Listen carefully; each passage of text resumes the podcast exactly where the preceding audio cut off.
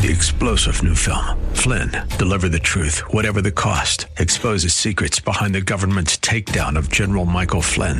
Flynn knew what the intel world had been up to. He ordered the first audit of the use of contractors. This set off alarm bells. He told the truth. He was the most dangerous person for Donald Trump to hire. They had to get rid of Flynn. Flynn, deliver the truth, whatever the cost. Available now. Watch it today. Go to salemnow.com. Salemnow.com. And now back to Lifeline with Craig Roberts. You know, you've got to have a good book in your hands when it's been endorsed by the likes of Josh McDowell, Lee Strobel, and Alex McFarland, all of which have given thumbs up to the book written by my next guest. He is Detective J. Warner Wallace. He's written a fascinating new book. It actually it takes a look at the whole issue of the case for Christ, mentioning Lee Strobel. It takes a look at the case for Christ uh, based uniquely on the perspective of a cold case homicide investigator. And boy, you talk about just good reasoning when it comes to understanding how to break down the facts of the claims of Christ, and then understand the the Gospels in such a fashion as to be able to accurately then tell the story to others who have not yet come to the conclusion that we, as believers, have. It's fascinating. The book is simply called Cold Case Christianity a homicide detective investigates the claims of the Gospels. And uh, Detective Wallace, great to have you on the program. Well, Craig, thanks for having me. That was a, really quite an introduction. I appreciate your kind words. Well, I was thrilled to see a, a, number of friends and frequent guests of the program who had had such kind words to say about your books. I knew we were heading down the, the right direction when we when we asked you to come on the program. Now, I got to ask you this, just leading right out the gate here. We we yeah. approach the whole question of um, the historicity, the validity of the claims of Christ, who he was or who he claimed to be, what history tells us to be, what the Bible tells us that he is. But you know, uh, I've watched uh, one or two detective TV shows in in my life, and I know that at least at the basics, typically, if we have no victim, we have no crime. So, yeah, kind well, of starting there, walk us through all of this. I know that your approach is unique not only as a cold case homicide detective, but also when you first began all of this, the approach wasn't as a Christian trying to prove a point, but in fact, you you approached this initially when you began looking at the claims claims of Christ as an atheist. Yeah, I did, and and it's true that it, it's often said that without a victim you don't have a crime, but but we don't often don't always have uh, the body of the victim in order to, to prosecute a crime. So, for example, a case I just finished about uh, six weeks ago was a no body missing. This uh, man killed his wife and got rid of the body before we ever started to work the case, so we had to prosecute a case without the body. And it's still possible for us to assemble cases. As a matter of fact, when I first started looking at the claims of Christianity, I really did take the perspective of an investigator because I was, as you said, an atheist until I was about 35, and I was a pretty committed atheist, I would say. And so it was a it was a transition for me. It wasn't it didn't happen overnight. It wasn't one of those aha moments. It was a, really a process of digging through the the New uh, Testament, digging through the Gospels, to see what they were telling me and if I could trust them as reliable eyewitness accounts. Now, this had to have been one of the more challenging, if not the most challenging, uh, case of your career as a homicide detective, particularly a cold case homicide detective, because typically you're dealing with what uh, cases that maybe you've gone cold over the case of a, course of, of a number of years to maybe decades. Here we're talking about a case that's gone cold over the course of 2,000 years. That makes the yeah. gathering of evidence and, and the forensics quite challenging, doesn't it? Right, and what's great about this, this the, comparison here is that I typically work cases that range from about 1979 to about 1988 is the most recent case I've had. So you're right; they're a couple, you know, a few decades old. But what's interesting about these cases is they typically don't have direct evidence. They don't have any living eyewitnesses who can say I saw him do it. That's why they're cold. They don't they don't really benefit from forensic evidence that would make a slam dunk case. That's why they're cold. But you can assemble the, a very uh, cumulative, powerful, circumstantial case to make in front of a jury. And that's what I try to do in this book is to show how circumstantial cases are assembled and how they can be very powerful and and this, the case for for what happened in the first century is a similar circumstantial case that can be assembled and be very powerful. So there are a lot of the the methodology that you would employ as a homicide cold case investigator could be utilized here. And I guess at the end of the day, I mean, if we talk about gathering information to draw a conclusion I mean, look, for example, uh, how do we know that uh, George Washington, for example, was the first president of the United States, or that uh, John Wilkes Booth shot Lincoln? Uh, there's nobody alive today that I can go talk to and say, were you there? Tell us what you saw. There, there's no empirical evidence of that sort that's available to us, but there are other types of evidence that is available to the investigator that tells us uh, pretty conclusively that yes, indeed, the first president of the United States was named George Washington, and that it was John Wilkes Booth who shot Lincoln. So, with that as kind of the, I guess, the foundation of this notion, give us some of the the initial steps that you took, and I know that there's a, there's a number of of uh, principles that are utilized from a homicide investigation uh, that you employed in this case to begin diving into the claims of Christ.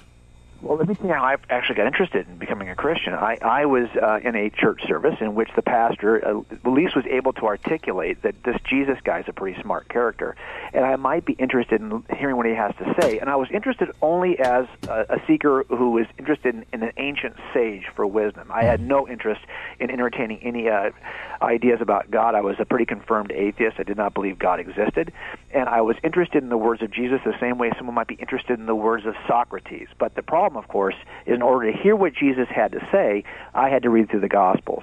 I was only interested in the red letters. I bought my first Bible for six dollars. It was a Pew Bible. I didn't really care to go into much more depth. I simply wanted to hear what does this Jesus guy say. And I spent time reading through the Gospels, and what I initially noticed were some uh, things that I recognized as being characteristic of eyewitness accounts when you have more than one eyewitness of the same event. These are unintended uh, areas of support where one witness will say something, you'll think, what in the world? How could that have happened that way? He raises more questions than he answers, and the second witness comes along and inadvertently answers many of the questions the first witness raised while also presenting some of his own questions. So the point is this kind of inadvertent uh, uh, um, support that was offered by the uh, gospel accounts felt very similar to me to the kinds of inadvertent support I would see mm. when two eyewitnesses see an event. Now let's pause on that point because all of us that watch everything from Perry Mason, is he still on? Uh, to uh, you know the white collar and all that, know that it is typical when investigators come together that they like to separate the witnesses, get them apart from each other so that there can be no collusion of kind of getting their story straight and and then interview them independently. Let's talk about that aspect as we talk about the parallels of the gospel, what we see there, also some of the differences where one account differs from another, and does that weaken the argument for the case for Christ. We're visiting today with Detective J. Warner Wallace. He is the author of a new book called Cold Case Christianity. A homicide detective investigates the claims of the Gospels. Newly published, and it's been endorsed by kind of a who's who of great apologists of the 21st century. Uh, you know the names? Lee Strobel is in there. Of course, uh, Josh McDowell, our good friend Alex McFarland. And we're here today to talk about the techniques employed by a cold case homicide detective who began at this, as he pointed out, as an atheist. He had uh, no no horse in this race, so to speak. And at the end of his so-called investigation, came to approve of the conclusions we see within the Gospels. We'll take a look at our case as we continue our conversation right after this.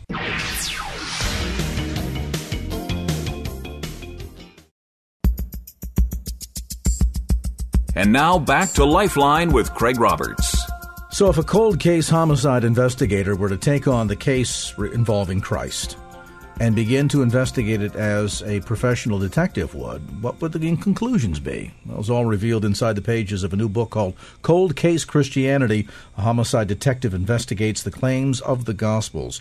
Detective J. Warner Wallace is with us today. Uh, we were talking just before the break about the notion that we begin looking at some of the evidence that we have from the eyewitness accounts. Now, one thing we know from many of the detective shows we see out there, uh, Detective Wallace, is that uh, the police and the investigators like to separate all the witnesses so there can be no collusion, no gathering of, uh, of kind of getting their story straight. Why is that done?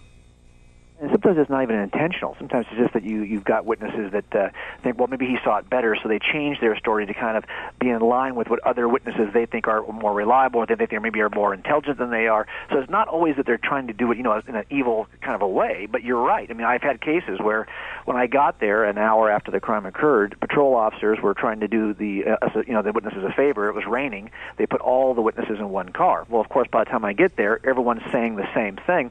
They've kind of consolidated their story. I want a messy variety of stories that appear on the surface to be even contradictory. That's okay. I want that mess because as a detective, I'll sort through it.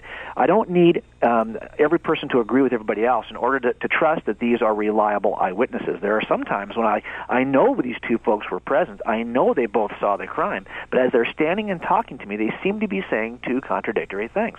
I have to kind of mine through that and figure out why. What is the physical perspective difference? What is there maybe an emotional perspective or a, a hist- you know a kind of a history of each of each witness that leads them to certain conclusions? Maybe they have a familiarity with a, a certain kind of clothing, or maybe they're a gun nut, so they recognize the kind of gun it is. There's lots of reasons why people would see the same event in a slightly different way. So, if we were to get a case where every single eyewitness account came in identical, right, that would immediately raise some suspicion in your mind. It, it, absolutely would, and I think this is one of the areas that one of the complaints that have been leveled at the Gospels. We have some areas where Mark is being cited by Luke, and it seems to be almost a word by word cut and paste. And uh, those are the areas that people typically say, "Well, come on, you can't." Tr- this. He's just he's just saying the same thing that Mark said. So I think when we see accounts that are, are quite parallel, we we begin to get suspicious. Our, our nature kind of leads us in this direction anyway. But for me, I'm looking for something that I can consider to be reliable. I went through a process that I describe in the book, in the second part of the book, of trying to determine, and every jury does this, are the witnesses that they've called to the stand, are they to be trusted? Are they trustworthy? Are they reliable? And we have a filter that we encourage jurors to run through the witnesses to see if they actually are reliable. I used that same filter when looking at the gospel accounts, and I try to use the same. I try to provide you with the filter here in the state of California. We have a jury instruction for this, and then actually apply it to the gospels. So, as you're looking at the testimony that comes in from the eyewitnesses, in the case here, the, the, the four Gospels Matthew, Mark, Luke, and John, you're looking right. for them what? To agree on the high points and on some of the details that may not necessarily be really key or central to the evidence that you're trying to piece together. You, you kind of either dismiss those or say, look, different people, different perspectives, different viewpoints, that they would come at it. I mean, for example, you would expect Luke as a doctor to have certain details in there from an analytical standpoint that might go a little bit deeper or come from a different perspective than that of Matthew. Well, and of course, and I would say also, you know, Matthew and John appear to be direct eyewitnesses who are writing accounts. Luke is a historian who's kind of gathering information from. Uh, it's very different when you gather information from witnesses who are composed and are are giving you information. You, as the gatherer of this information, are not as emotionally tied to the event. Uh, your account, your uh, uh, uh record of this event will be different than the record as presented by an eyewitness. Uh, Mark, I do believe, and this is one of the things that led me to faith, was my forensic statement analysis of the Gospel of Mark, looking at it to see if Peter's fingerprints are really on that gospel in the way that Papias in the first century described, you know, Mark kind of penning the teaching of, of Peter. I looked at that very carefully, and I see a certain amount of urgency, and uh, the nature of Peter seems to be in the nature of that account. And uh, that to me is very interesting because that's what happens in eyewitness accounts. So I look at Luke and I say he's a little bit different. He's a historian who can step back one level and calmly kind of reiterate what emotional eyewitnesses might say. It's going to be a very different kind of an account.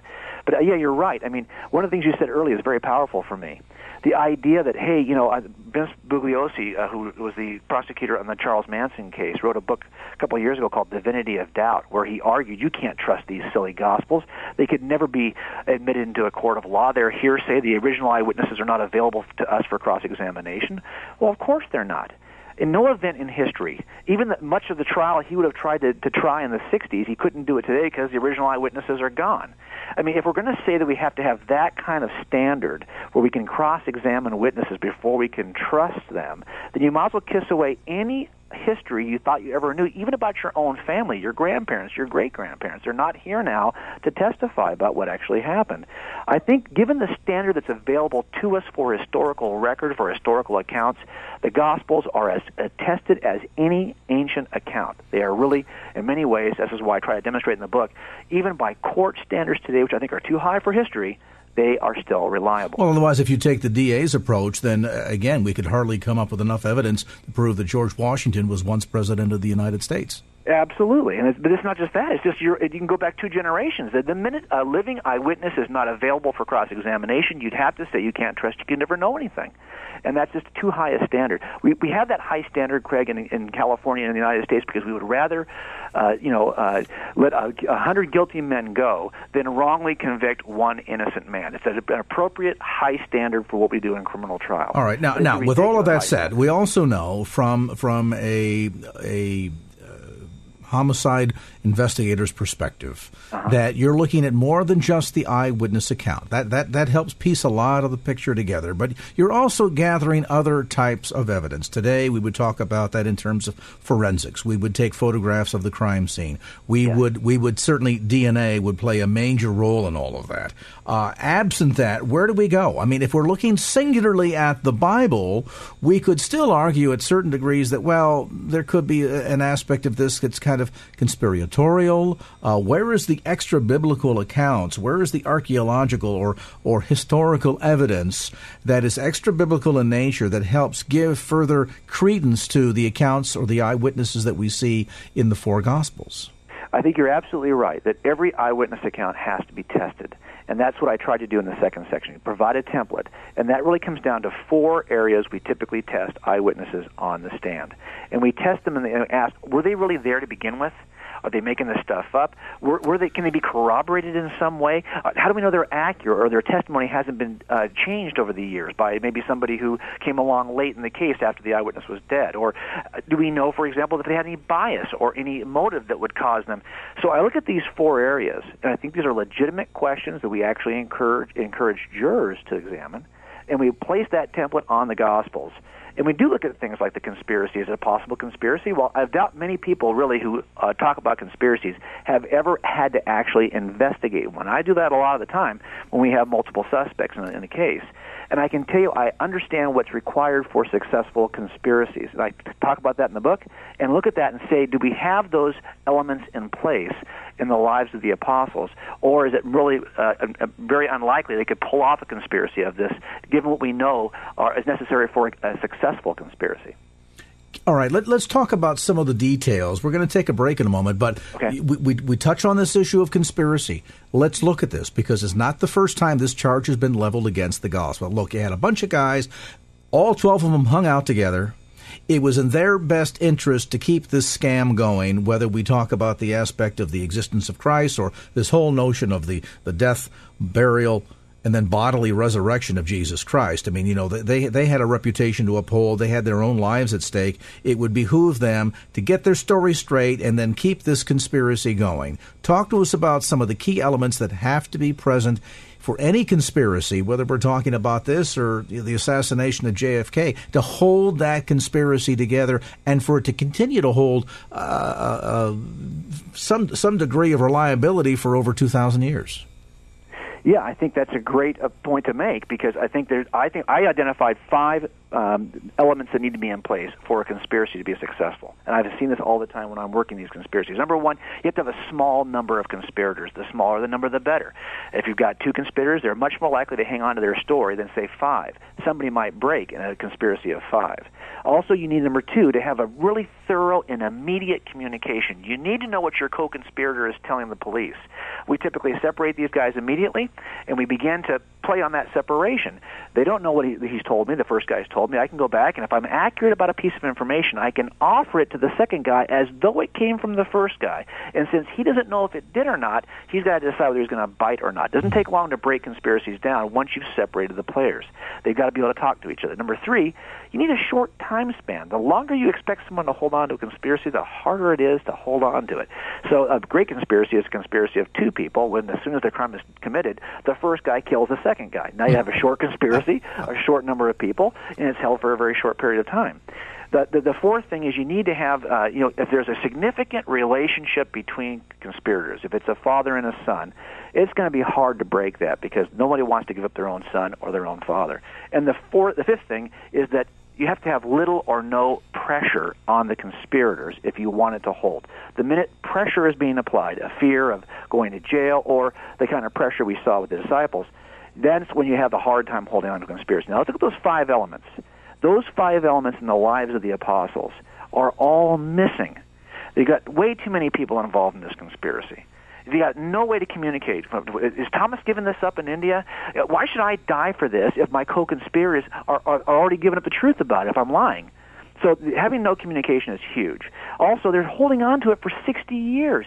I mean, think about that for a second. That's just ridiculously long period of time. And finally, you've got you do have some brother relationships in these apostles, but why would Matthew care uh, for these other uh, you know eleven? Why would he? What's the significant relationship he has with these folks that would cause him to hold on to the lie and risk his own life? And finally, we know from the uh, earliest traditions of the church, and there are no contrary uh, traditions opposing this, that the apostles died rather than recant what they said they saw and so they're facing tremendous pressure. They held on to what they believed.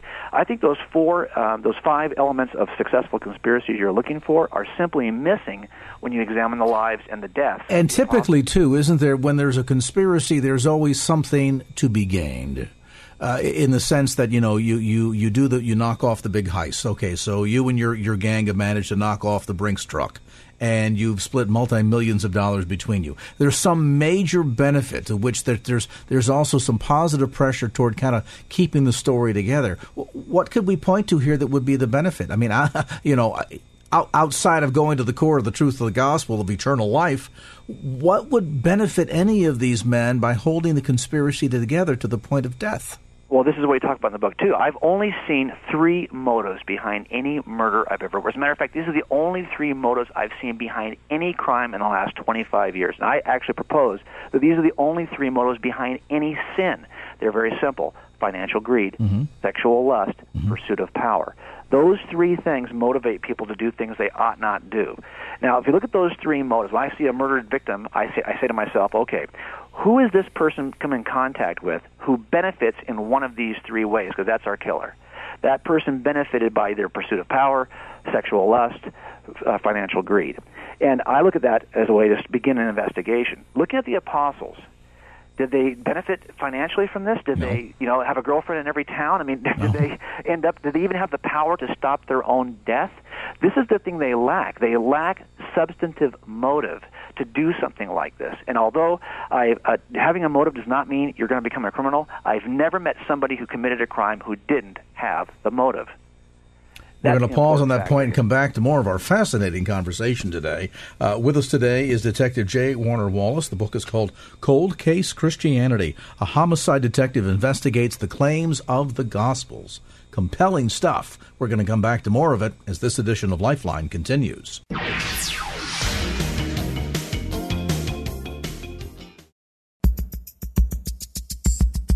And now back to Lifeline with Craig Roberts.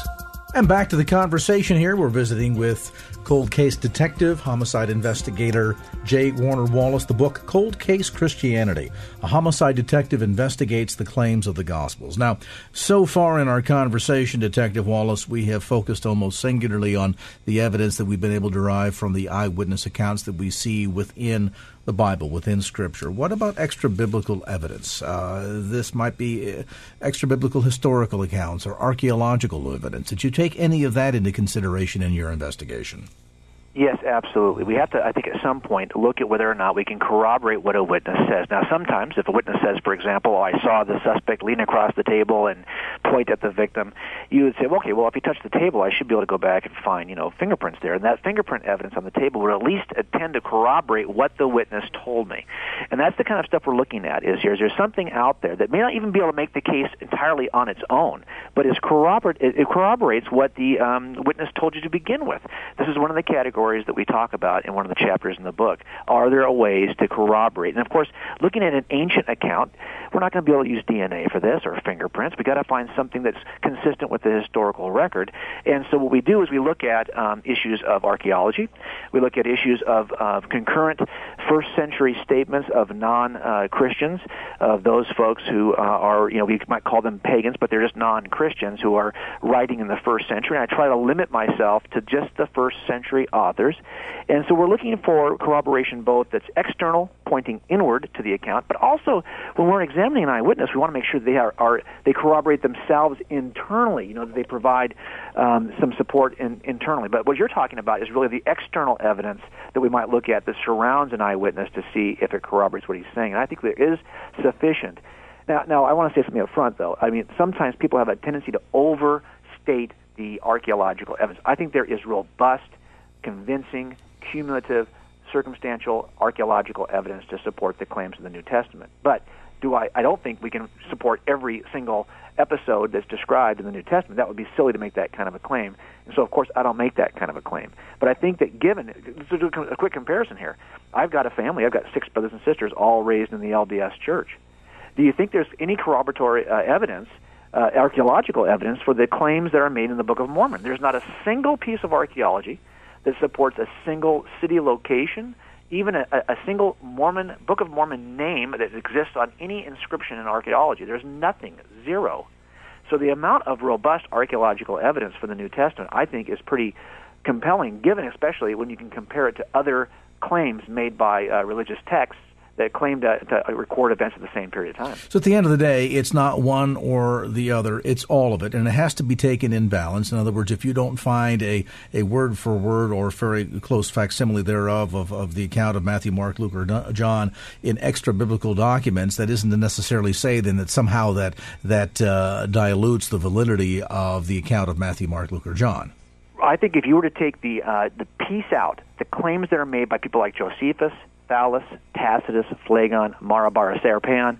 These folks, if you were to take out what they do describe of this man Jesus, you would find that these descriptions, when put together, describe a man who lived in Judea, was virtuous, worked wondrous powers and miracles, could predict the future, was called the wise king of the Jews, was accused by Jewish leaders, crucified by Pilate during the reign of Tiberius.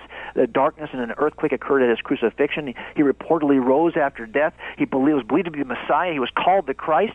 He had followers called Christians in some superstition spread across the nation, probably the resurrection. These are descriptions that are offered not by Christian authors, but by non believing pagan authors in the first century. When they're put together, you get a pretty accurate description of Jesus that matches that of the Gospels.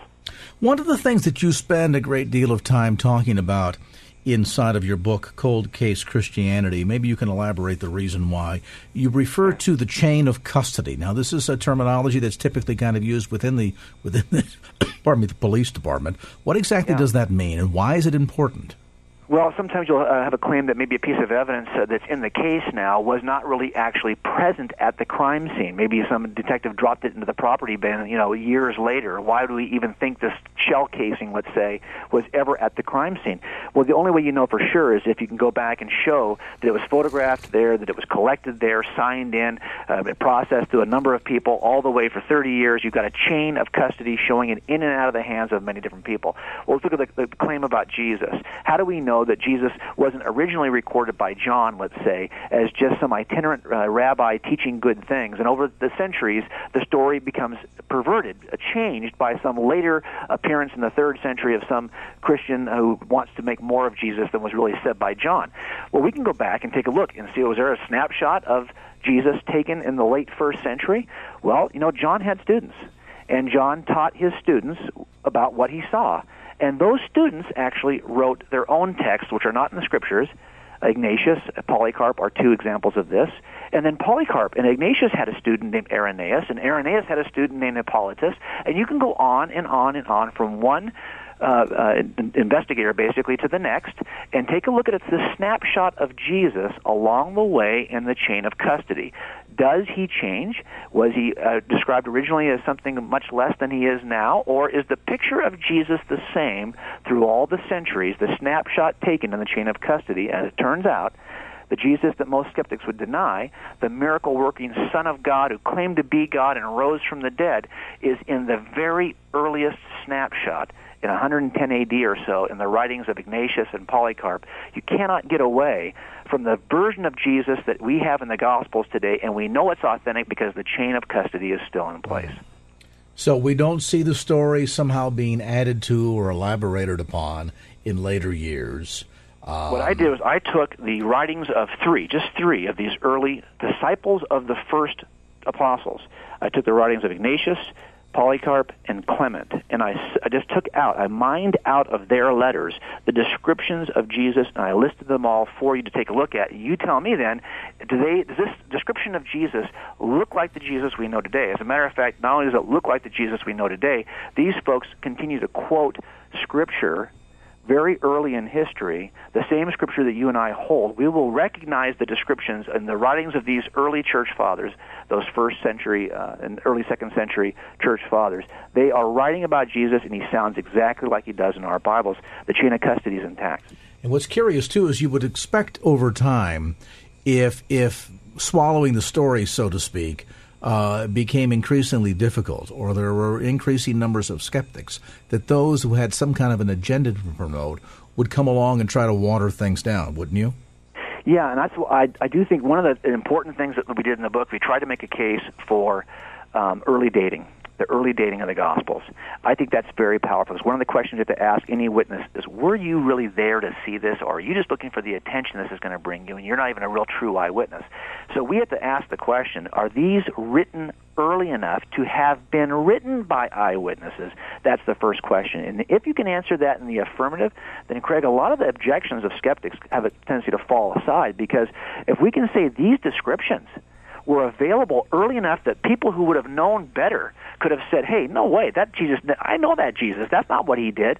Well, then we've got a, a problem. I think we, they look much more reliable once you realize how early these descriptions were written. Hmm, we're going to pause on that point. Come back to more of our cold case discussion. With us today is Detective J. Warner Wallace, a homicide detective investigates the claims of the Gospels. Cold Case Christianity as Lifeline continues.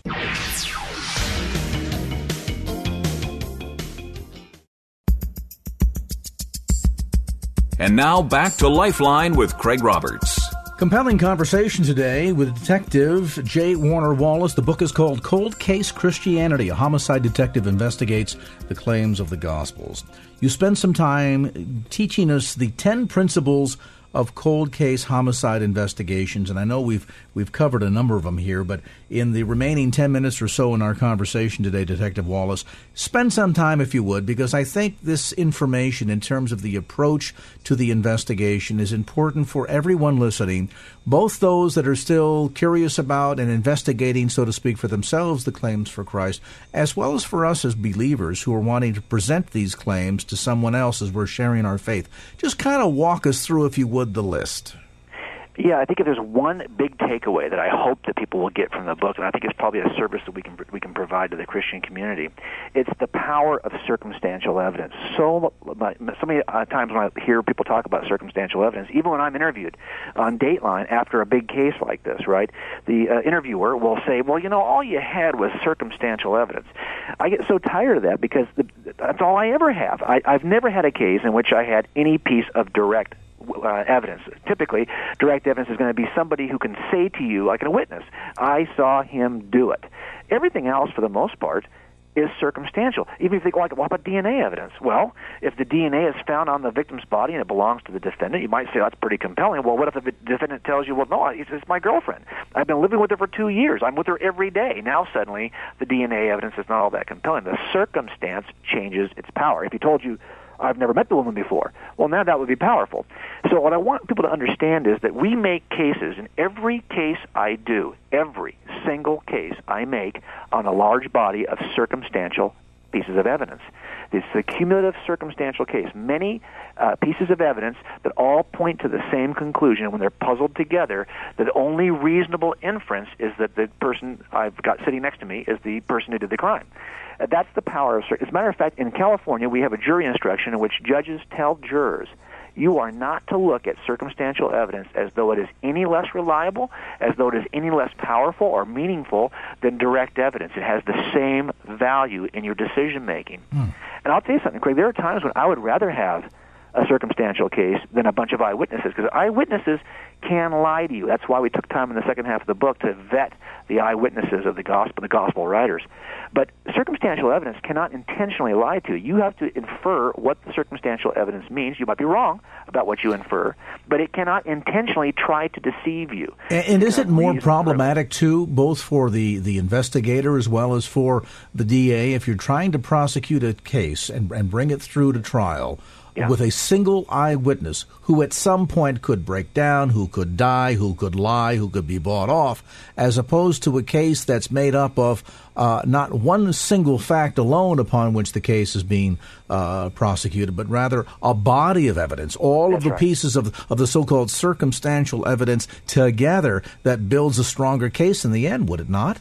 Yeah, absolutely. The strength of circumstantial cases is, are built on the number of pieces of evidence you have. So I, I typically will do a talk around the country where I'll just use eight pieces of circumstantial evidence, and I'll slowly build the case against the suspect. And by the time I'm at piece four, there are many people in the audience who are ready to convict the poor guy on four pieces of circumstantial evidence. Now, I, I usually go all the way and present all eight, but when I'm doing a case in front of a jury, I might have 30 pieces of circumstantial evidence. So the, the, the greater the number of pieces, and this is what we tried to do in the book, I think there are a, a, a number of, of uh, lines of evidence that all point to the same conclusion about the gospel writers. And I want the reader to be able to see how these are all connected and all point to the same conclusion. So we spent time providing 10 principles of cold case investigations that you can use in any aspect of your life, but in particular, we're going to use these to investigate the Gospels. And the second half of the book simply does that. We investigate the Gospel writers as eyewitnesses and see if they measure up, basically. At the end of the day, as you have taken a look at all of the evidence in this case, we've talked about um, the eyewitness accounts We've talked about the biblical accounts. We've talked about the historicity, um, to the degree to which we can consider that forensics. Um, how many how many separate can you calculate? How many separate independent pieces of, of evidence did you consider in this case?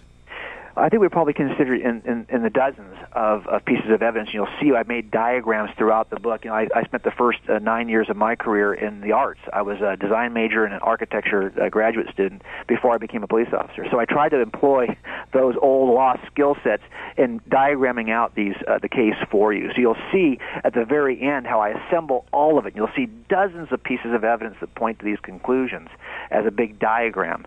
But I think in the end, you're very it's very true, Craig, that not every answer, every question you're going to have in a case is going to be answered by any case. Every case I've ever worked has unanswered questions. And we ask jurors, are you going to have a problem coming to a decision if, if, if there's an unanswered question, if you have just one or two unanswered questions, you know, how did he get the body out of the scene? How did he drive that car and dump it over there? We don't always get the answer to all the questions we have. And if you can't make a decision in that context, well, you can't make a decision about anything in life because all decisions are made with less than perfect knowledge. Do I think there's sufficient evidence? Yes, because we're not trying to get beyond a possible doubt. We're trying to get beyond a reasonable doubt. Mm. And I always say anything is possible, but not everything is reasonable.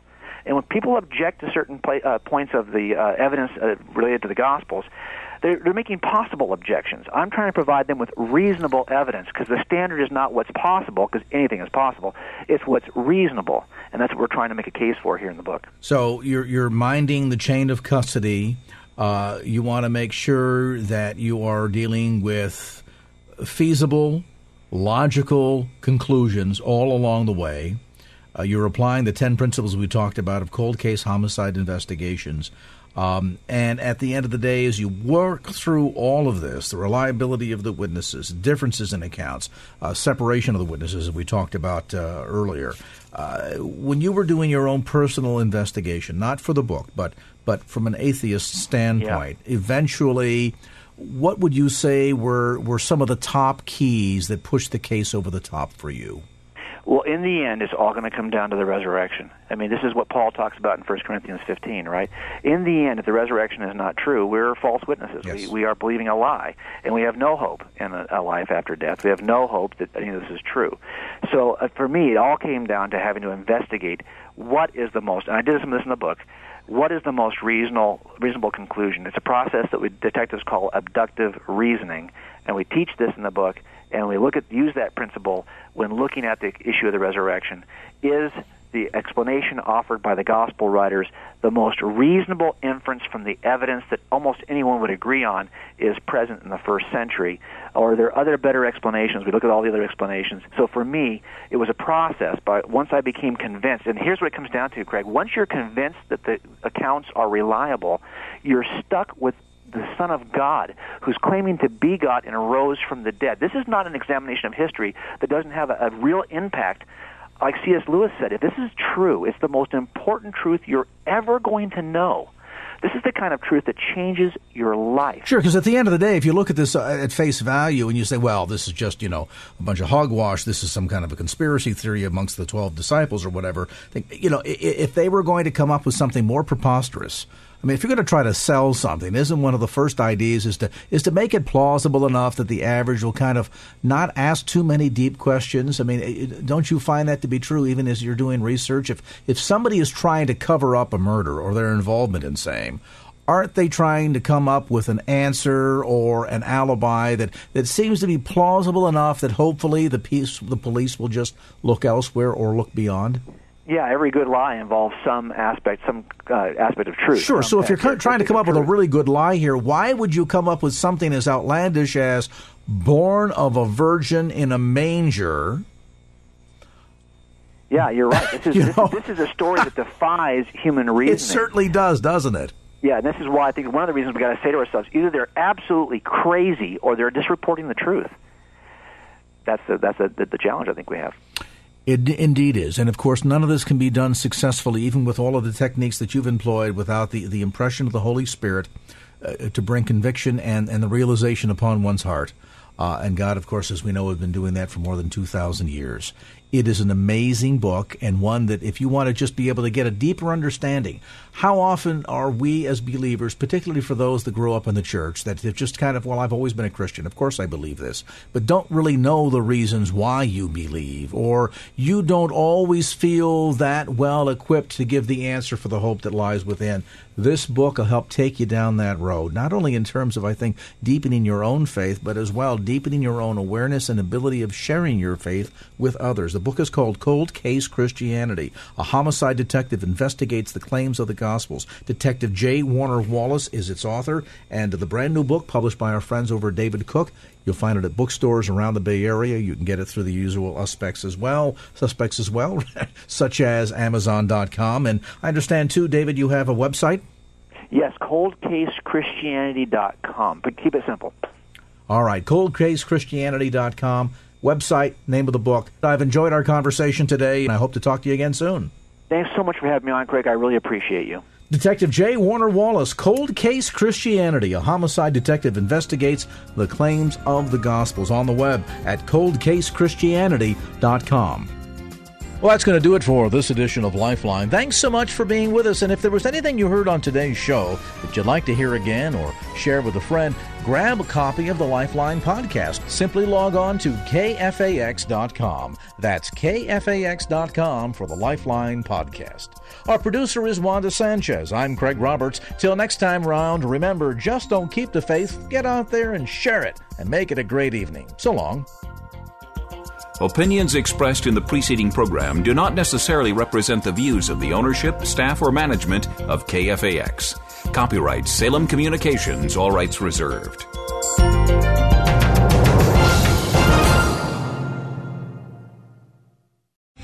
Three star general Michael J. Flynn, head of the Pentagon Intelligence Agency, knew all the government's dirty secrets. He was one of the most respected generals in the military. Flynn knew what the intel world had been up to, he understood its funding. He ordered the first audit of the use of contractors. This set off alarm bells. The explosive new documentary, Flynn, Deliver the Truth, Whatever the Cost, uncovers the facts behind this scandal. Flynn told the truth. He was the most dangerous person for Donald Trump to hire. I find out the worst enemy that I'm going to face in my life is right here in America. They took my assessment and they wanted me to change it. And I was like, I'm not changing it. They had to get rid of Flynn with in depth interviews, archival footage, and never before seen personal records of the man behind the headlines. I just felt like I was drowning. Flynn, deliver the truth, whatever the cost. Available now. Watch it today. Go to salemnow.com. Salemnow.com.